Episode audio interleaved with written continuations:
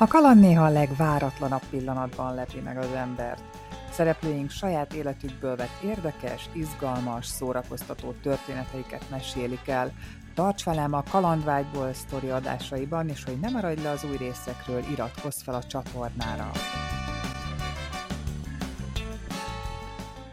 Hogyan lehet egy autóvásárlást otthonról és online elintézni?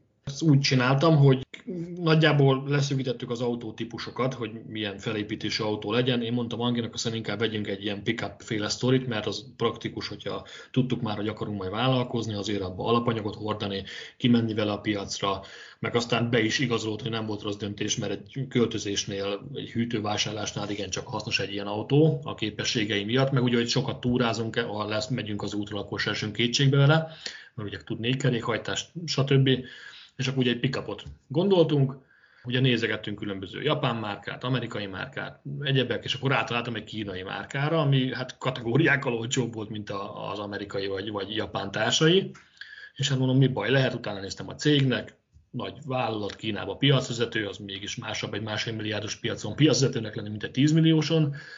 Egy márkakereskedésre rákerestem Oaklandbe, meg egy másik független, és akkor mind a kettőnek írtam, hogy na, ilyen és ilyen típusú autót szeretnénk, ennyi pénzem van rá, van-e valamitek.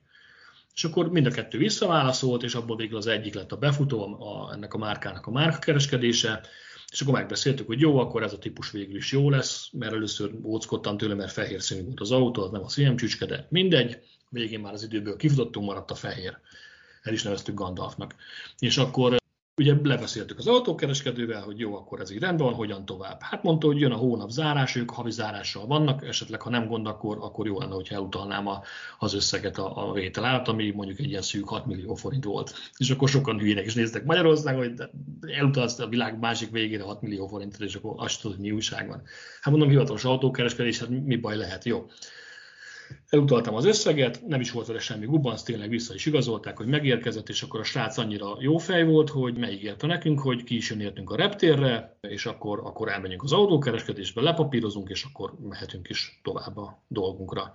És akkor ugye jött az indulás, és akkor írt a srác, hogy hűha, baj van, mert az anyós, oldali, anyós ülésnél, vagy valami utas oldali ablak emelőnél a kapcsolója elromlott, és hogy ez a probléma ugye náluk derült ki, ezt ők meg kell, hogy javítsák de már megígérte, hogy értünk el a reptérre, értünk el a reptérre, elvisz minket a szállás, és akkor kész az autó, jelentkezik. De ez így is volt, kijött értünk a reptérre, el is minket a szállásra, elköszöntünk, és akkor utána megint jelentkezett szegény, hogy jaj, van még egy kis probléma, hogy már meg a motorkód, vagy motorhibára hozott valami kódot a számítógép a kocsiba, és akkor rájöttek, hogy a négy ízító gyertyából az egyik az problémás, de már nem tudják kicserélni, mert nincs a raktáron megfelelő számú alkatrész, de vigyem el az autót, mert ettől működik, nincsen semmi baja, és akkor majd utána küldik postára az alkatrészeket, vigyem el egy bármilyen ö, szervizbe, ott kijavítják, megcsinálják, kicserek az alkatrész nekem, és akkor a számlát majd küldjem el nék, és ott ki fogják fizetni.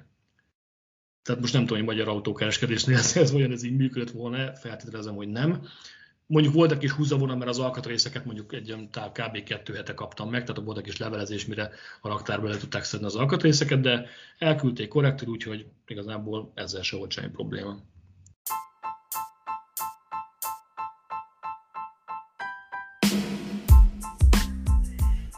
Ha te is szívesen megosztanád kalandos történetedet, jelentkezz a www.kalandvagyból.hu per story oldalon.